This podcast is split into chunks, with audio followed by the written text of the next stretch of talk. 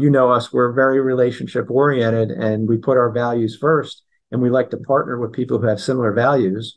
And so yeah, there's going to be bumps in the road, but when you when you share the same values, you always work through those those problems.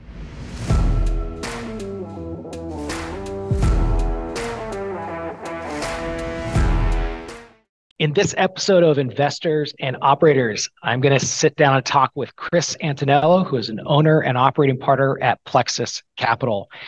Who should listen to this?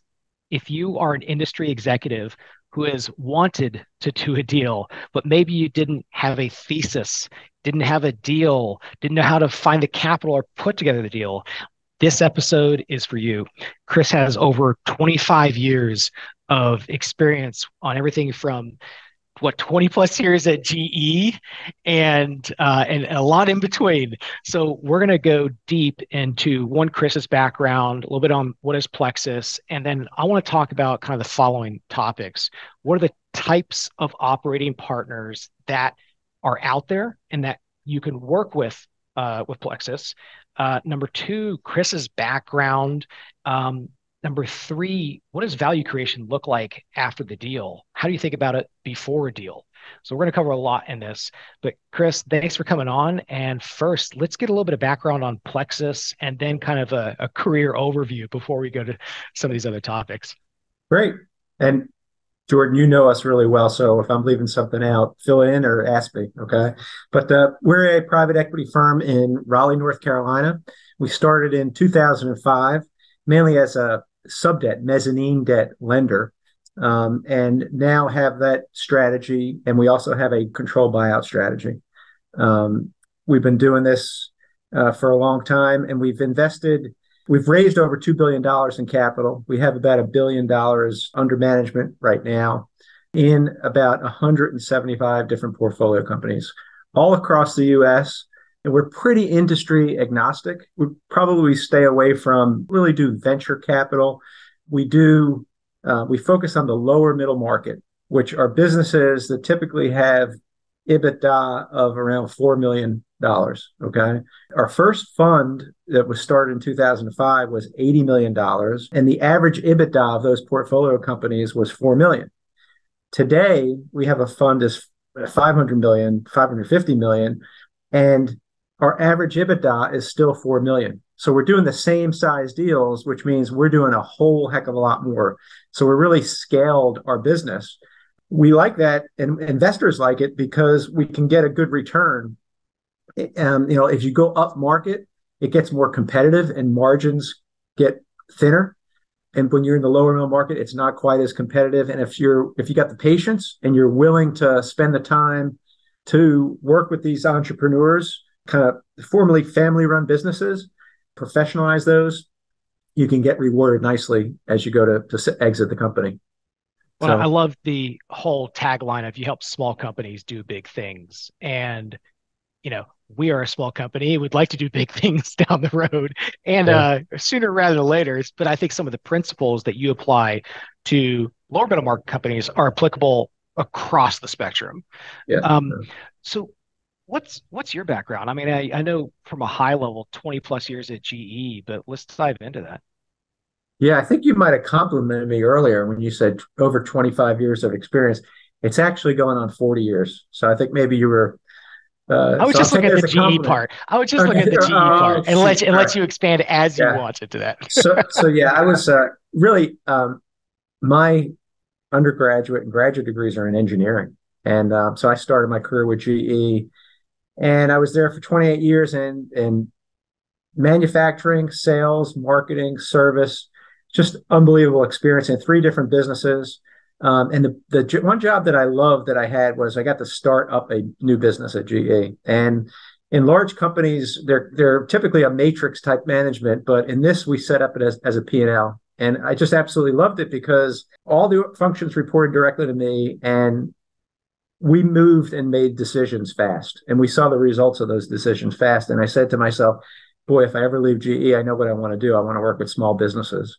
And so I, after my career at ge that's exactly what i did. I started running a couple of small businesses um, where i met plexus capital since that's what their focus was And I joined Plexus back in 2016. And really, as they were shifting from their mezzanine debt strategy to a buyout control equity, they needed an operating partner, somebody that could work with the portfolio companies. And I started to build out what we call our value creation platform, which is how we create value in these small companies. Um, and now we've got a team of about four or five operating partners who oversee these portfolio companies and work with the CEO and management and the management teams to execute on that value creation strategy. So one thing about you find about everybody at Plexus is like we do have a passion for working with small businesses. We love it. it it's just it's a it's a great gift. So before we dive into uh, kind of the value creation playbook, the value creation plan, let's go through the different types of operating partners that you work with and then we'll kind of ask some questions around you know the the we'll dive deeper into each one of those but what are just like the high level the types of inter- operating partners you work with? Yeah let me and let me just preface this too first jordan before we get into that specifically with um, like our strategy for buyouts for control equity type deals is really a lot of times you'll you'll get these confidential information memorandums these books of businesses that are being sold right? And that's a good way to find a business but also if you're getting that book 50 other people are getting the book all right? So it becomes more of a price bidding type thing. And so what we're trying to do is be proactive in certain industries to really get smart so that um, rather than waiting for something we're going after something okay? So we have this thesis driven strategy and when we couple that strategy with an operator who understands that industry man it gives us such conviction that we're going to be successful if we take take that on. Okay, so with that, I'm looking for an operator who might have an investment opportunity. So somebody who they're kind of entrepreneurial in nation in nature. They've got great operating experience, great operating history, and they've always wanted to do it kind of on their own and run a business and own a business on their own, but they don't have the capital, right? They don't have the infrastructure, the legal support. We'll get into some of that later. But so if somebody has an investment opportunity that they're looking for, that's one type of operator that, that we want. And this the operator other, could be like someone 10, 15, 20 years experience. They've been working for a larger corporation for a long time. They're like, wait, listen, I actually know this industry. Like I actually know the functional domains that I need to around truly operating a business. And I know the industry. Eh, but I and I think I have a deal is that? Yeah, yeah. So that would be. I'm just. Yeah. It, the first one would be somebody who they have it a deal. Like it, maybe it's in their industry, an area of uh, domain expertise, and they know of a business that they can buy. Okay, they just don't know how to do it. All right, that's one. The second one is somebody just has a thesis, so they don't have the investment opportunity, but they have this thesis of, hey, in this industry, this is a great, great investment, great industry because you know it's growing at this rate. These are the demographic trends that are supporting it. I know all the players in the industry and my i have a strategy to do a buy and build. Here would be the platform company. Here are the add-on acquisitions and they come to us. That would be kind of operator type number two okay? Then oper- operator type number three is somebody who has both the thesis and the deal okay? And that's that's kind of gold right? If you if you have that that thesis in the industry that makes sense and the investment opportunity within that. Okay, that's that's operator number three. And then operator number four is somebody who's just a really good operator who maybe doesn't have that deal and doesn't have that thesis. It's a little harder because most of the opportunities we see, there is a management team, but there are cases where there's investment opportunities that we see that we don't have good operators for, and there might be a fit there. So that that would be the fourth type of operator. So to recap, the four types of operators are one, an experienced person who knows they have a deal. Number right. two, they an experienced operator who has a thesis, but maybe not a deal. They just know in this industry, there's a great chance to roll up all these mom and pop shops in the greater Nashville area within HVAC, whatever. Right. Op- operator number three is someone who has a thesis and a deal. And yep. operator number four is someone who doesn't have a thesis, doesn't have a deal, but they're just a really good operator and they need yep. that bigger picture. Like, hey, did you know that you could buy companies? Here's the money to do it. We'll help you out structuring it. Yes, that's right. Um, are there any examples of kind of like, can you double click on those? Yeah. Maybe someone yeah. who ha- had a deal, somebody who yeah. had a thesis, et cetera? Let me start with, well, let me, I guess I'll start with somebody who had a deal. And so this guy was an expert in the plastics industry. Okay. And incredibly deep experience in, in basically consumer packaging, bottling kind of plastics. Okay. Knows everybody from the manufacturers through the customers and just a passion for this game. He was, you know, very successful corporate wise. Had he's been a, a, friend of ours of the companies for a long time, and he's been to you know some of our annual meetings, etc. And uh, always talking to him about, hey, if you ever want to do something, let us know. And so he's kind of working in the background and knew somebody in the industry who was selling their business. He's always building that relationship, probably for like three or four years and then when he got done with his existing job and uh, they were sold, he was like, okay, now's the time for me to jump off and see if I can buy that business. Okay. And so we partnered with him on that business. And uh, so that was one. Okay. Um, so that's a, a, a, deal. Another one is a thesis. And this was a, a gentleman who he's an expert in pond or surface water treatment. Okay, so you think about it, golf courses got all these ponds. Somebody's got to maintain those so they don't get weeds and uh, etc. And so he had been working for a company in that industry, and he thought they were going to give him the capital to execute on his strategy, which was a buy and build strategy. And after like three years of him bringing deals and them saying no, he was like, "All right, I got to get off this train." brought his thesis to us. And we love that thesis and surrounded him with a team. We put a partner on his team, a principal, an associate. We had some gave him some buy side help and said, We're going to help you execute this strategy. And after a year, he closed on his first acquisition and the business is really growing nicely. He's done like two acquisitions since, and now they're doing a lot of just uh, de novo, new location startups as well. So that's that was a deal. It was a guy who had a thesis but didn't have a specific deal in hand. Okay. The third one is a gentleman who came to us with a thesis and a deal, and the thesis was around really kind of all water products um, and big into like swimming pool industry. Okay. And showed us that thesis. And we were like, we like this thesis. And then also had a great network and was able to to bring a deal to the table. And so we closed on that deal a couple of years ago, and he's building out that value creation plan now as well. Okay. And the fourth gentleman is somebody that we brought on who was an operator that we had worked with in the past. And we brought him on not with a specific deal and not with a specific thesis. Now he's still with us because we haven't placed him in a deal. Okay. So it's like a, little, it's like an operator incubator. That that would be it, yes.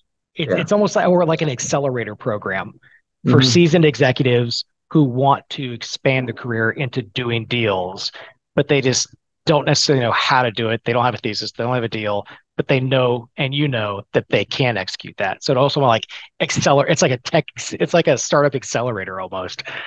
Right. We call that um, our executive partner in residence program. Yeah. How long does it typically take? Like, let's say I know Jane Smith down the street at Acme Corp and she's 68 years old. I've known her for 10 years. I know she's time.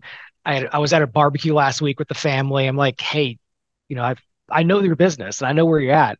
You know, would you like to maybe transition the business from that general type of context to getting a deal done? Yeah. About how long does that take? Yeah, I would say, you know, six months, depending on how proprietary it is. Like if the seller is not educated on the process, it can take a lot longer. But if the seller is has thought about this and learned about uh, learned about it, then you can easily do it within six months. Okay, but sometimes there's an education process there that people are ready when they're ready, and I can't put a time on that. Okay, but if, if the seller's ready, from the time they're ready, it, I would just put on like a six month kind of window on it. There's a lot there. Okay. Now, in terms of operating support, what we do is we before we close, we work on a value creation plan. Okay, so it's you, the CEO, working with Plexus. How are we going to grow this company? And really agree on it to a, a, pretty significant level of detail. And that might be, you know, organic growth strategy, where we're going to hire a business development sales leader. It might mean an M&A strategy. We're going to do some add-on acquisitions. And one, one other pillar that we always have is around institutionalizing the business. Like these are small businesses. We're typically the first institutional capital in those businesses, and they don't have a lot of infrastructure. So getting the systems and reporting and the financials up to speed, we help the CEO and their team develop that capability. We have this finance center of excellence that we come in and help with, right? On the M&A side, we'll bring in a buy side M&A support who will go out and look for opportunities for us to buy to add on to the business. Okay, so they'll be making the calls for us, they'll be doing the introductions for us, and then the CEO and Plexus will go and visit those businesses to help uh, add those on. And then, you know, there's a typically a operating partner who's working with the CEO and management team to execute on the strategy, just holding the CEO and the management team and themselves accountable to that execution. And, and so one of those things might be organic growth, right? So helping you hire the right business development leader, you know, and putting the strategy and the team in place so that you get that organic growth. It's pretty comprehensive, the support that we give. We're very collaborative. Like we don't run the business, you run the business, and we're here to help. And that's that's kind of our operating philosophy. In terms of the board, how's the board generally comprised? Yep. Generally, it will be well, the CEO will be on the board. Okay. A Plexus partner would be on the board a Plexus operating partner would be on the board, and a, another Plexus investment professional would be on the board. So four, and then the fifth one is reserved for if you have um, an independent board member who isn't a you know, isn't related to the company or Plexus, who may be an industry expert who can help help us grow the company or bring something strategically to the company. Uh, that would be a fifth independent operator, and that's that's a typical board composition. Um, maybe unrelated to this particular scenario, but more just generally on boards. For boards of companies that have five million to ten million of EBITDA, how are board members typically compensated? Yeah, uh, they're not. I mean, like the CEO is compensated from the company. All the Plexus board members are, you know, we're not compensated. We're compensated by Plexus. Okay. Uh, and now the independent director might be compensated. Okay. And it depends on the value that they're bringing. Okay. And in some cases, they invested in the company. You know, they, they were given the opportunity to invest in the company and we probably would maybe match or give them some incentive on what they invest. Okay. And that would be how they're compensated. But usually it's in the form of some sort of equity not a lot, but some sort of equity from a half a point to a point of equity and or just some small companies. These are small companies. So it's, you know, just call it five to 10,000 a board meeting four times a year. It, it all depends, but that's yeah. what's typical. Yeah. So we talked about the different types of operating partners, the economics, how it typically flows. Maybe we could kind of shift over to maybe a simple question like how, or to how can we make this a simple answer of like what does it mean to professionalize a company? Like yeah. if someone said to me that, like, what do you talk about professionalize a company? I've been doing this for five years. I know my client base. I know my services. Like, what are you talking about? Private equity firm?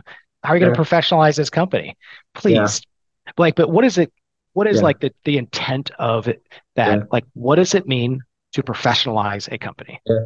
Yeah. Such a good question. Um, so we uh, we focus in, as I said earlier, the lower middle market. So companies that have EBITDA in the four to ten million dollar range, right? Um, and typically, that means we're investing in what was a formerly family-run business. There are typically a not a lot of uh, not a lot of institutionalized processes. So what do I mean by that?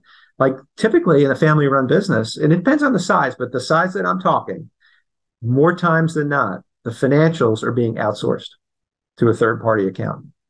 Right. Uh, I'm using that as one example. Okay. And, and what we do is we insource those and we put a controller or a CFO in place. Because, so why are we doing this? Right. Because we're trying to create value. And what we do is when we buy that company at four million of EBITDA, and it's worth five times in the market. So enterprise value is twenty million dollars. What we're trying to do is create value in growing that company, not just the EBITDA of the company, but also the processes. And we're trying to sell that to the middle market. Okay. So if we bought it at five times the $4 million in $4 million in EBITDA, we're looking to, to sell it at 10 times when we go to the middle market. And that's a function of growing that EBITDA. Okay. And putting all these institutionalized professional processes and teams in place because those middle market companies expect that when they're going to pay 10 times for the company or 15 times the, the multiple for the company, they are expecting all this stuff to be in place. Okay. So you can't just show up and say, well, we're still outsourcing financials, or, well, we were going to hire a sales leader, business development leader, but we haven't. Or, you know, we're a $10 million company with 150 employees and we don't have an HR person. Okay. Or we don't have an operating system to run our business on. I mean, that's just not going to get you the premium when you go to sell this company up to the middle market. So that's what I mean. Hopefully, that's some examples of professionalizing or institutionalizing the business. Yeah, and I think about it for our company, 51 Labs. We were at one of our clients' uh, annual meetings, and I just being in a different context out of our day to day business here in Atlanta and just being at their meeting, being in the investor context, I was like, wait a second. What if Jing and I were not doing the execution with our team day to day, but we had an investor's mentality for the next 90 days? What would we do to double or triple the business without limitations? What would that look like? And I think that just was that reminder of what professionalization means. For example, right now, I do 95% of the outbound sales marketing leveraging 15 years of experience. Well, what would an investor say? They're like, Jordan, guess what? There are other people who also know private equity firms who also can do selling videos, selling LinkedIn, selling websites, selling PR. You can, you should replace yourself to get out of that function. Now, here's how we do that. Here's the plan. Because guess what? As an investor, we've done it 50 times with other companies. Right. And as the operator who hasn't done it, we don't know what that path looks like because we're in the day to day freaking business. Like, okay. hey, Jordan, how do you prefer that? I don't know. I'm trying to figure out my 401k right now for our team. I was at, I was at a board meeting yesterday and had that exact conversation with the CEO. He's doing a great job and we're growing this company, helping him see how to scale the business. And I kind of talk about it as if you're a quarterback, you can't throw the ball where the guy is. You got to throw the ball where the guy is going to be. And so we got to set up our organization to where it's going to be. Okay. And it's, it's tricky, right? Because you, you, you sometimes you can't afford to hire that person yet. Right. But you got to know the right time to do it and the right time to put cost into the business and add infrastructure so you can grow. Okay. And we live with that every day, to your point. And it's really rewarding to see when the CEO starts to turn the corner on that, you know, and and it's not it isn't a light switch and you don't just start adding people and costs. That's a mistake. It's more uh, you know, hey, I think we're ready for this now. What do you think? You know, and yeah. you know, let's keep our eye open for this because we're going to need to fill that role. We're not strong enough here with that person to where we're really going you know? It, so it's those conversations and you're always looking and thinking to put that infrastructure in place so you can grow the business. For the small business owners out there or people that have less we'll just say less than 5 million of ebitda what are some first principle questions that they can ask themselves when it's 8 p.m. on a Saturday. Things a little bit calm. Maybe the kids are in bed, or maybe the kids are in high school and they're driving off somewhere. But you have that. You create that time in the space this weekend to ask yourself big questions about the business. You say, "I am not going to be doing work executing this weekend. I'm going to think yeah. about the business. Yeah. What can I this weekend as a small business owner? What are these first principle questions that I can yeah. be asking our team and myself?" Well, um, I guess I I, think about it like, where am I going? Where do I want to be? Like, you know, some it's just so heads down working in the business instead of working on the business. So where is it that I want to be and what what's my company worth? You know, and I, I think about like just getting educated on on that, on what my company's worth.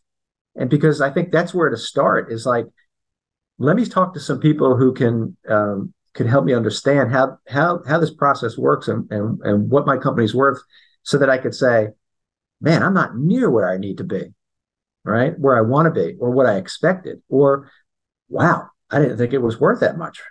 You know, what would I need to do to prepare myself to go to market? So I would start talking to people and seeking people who could help me answer those questions, right? So that I'm talking about creating value. What's the value today? And how do you, how do I create more value? Like what levers do I need to pull? What buttons do I need to push? I, I would start there.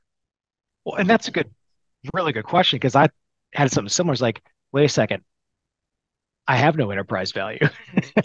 like if my co-CEO Jing and I were also married, if we're not here, well, what is the business? Like, and that's like, okay, well, maybe if we never want to sell one day, this question still forces us to ask, what is the value in the business? do we have sales and marketing? No, that's me doing sales. Oh, okay. Well, how do I replace, how do I build that function? Now we have a great execution team. Okay, that's cool. There's value there. Right. But how do we build out their other functions so there's actually enterprise value? Maybe one way day we sell, but that's not in our that's not in the two, three year picture right now. But maybe the other thing, maybe we want to go buy other companies that build out our capabilities. So we're really good at videos and private equity, you know, con- websites and private equity, for example. What what if we want to do the same thing at a law by a, a law firm focused or a dental business focused? Well, how do we assess value? Um, and I think that kind of reminds me of a conversation I had with uh, uh, Vern Davenport uh, over at QHP Capital. It, eh, you know, in, in your backyard, we just had a podcast, and he was he had a similar idea of like, what's your two from? Like, where are you at now? That's from. Yeah. Where are you going? Yeah. Yeah. Make it easy. Put it on one page. Two yeah. from or from two. Sorry. I'm dyslexic. That's why I got that backwards. no, I think that's the same thing I was saying. You know, very similar. What um, well, kind of bring it full circle. Like, why do you do this?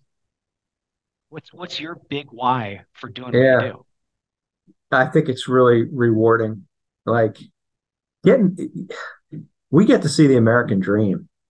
It is unbelievable. You, you see these people who have worked so hard and created incredible amounts of value and wealth for themselves and their family. It's just it's America and it's amazing. Okay. And so to see that at first and then have the privilege of them wanting you to invest in their business and partner with you to take it to a whole nother level where they could make more on the second sale of their business than they did on the first one, helping them see and scale that business uh, and seeing the results of all the decisions we've made and seeing the growth. Like it's so rewarding that it's incredible. And the relationships, we're, you know, you know us, we're very relationship oriented and we put our values first and we like to partner with people who have similar values. Um, and so, yeah, there's going to be bumps in the road, but when you when you share the same values, you always work through those those problems.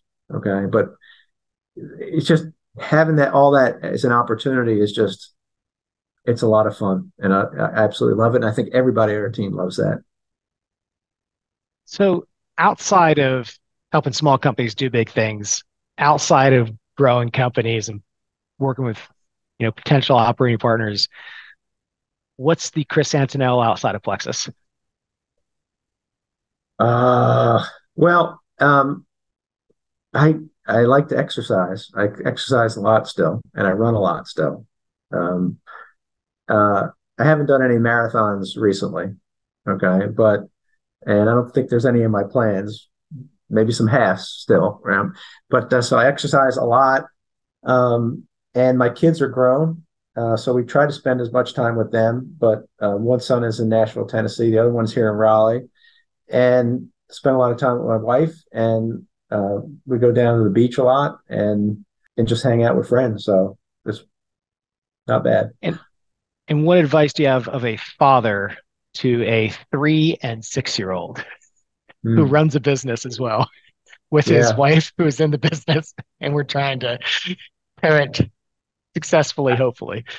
You know, uh, everybody's got their own formula. And I just think spending time with them is like the number one thing. If you spend time with your kids is probably really good, you know, um, and that's, and then just trying to be as good as an example as you can, not so much what you say, but maybe more what you do.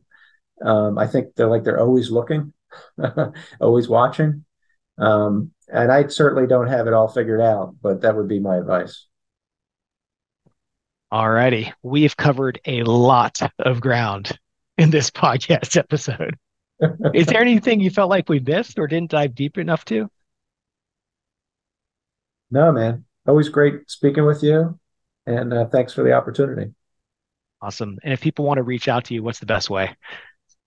Uh, C Antonello at plexuscap.com. Go to our go to our website, uh, plexuscap.com. All my information's out there. All righty. Well, hopefully this has been a valuable episode. It's definitely been for me. Thanks so much for taking the time for this. Great, Jordan. Thank you.